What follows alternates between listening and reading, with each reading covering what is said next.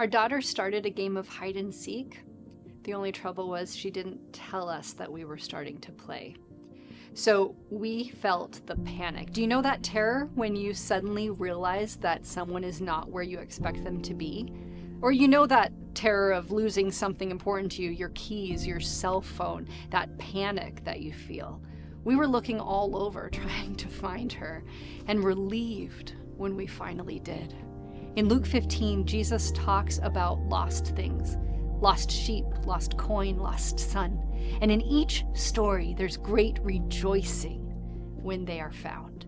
I imagine Jesus telling this story and looking out at these people that he loves and thinking, I'm rejoicing when you turn towards me. I'm celebrating when you come close to me.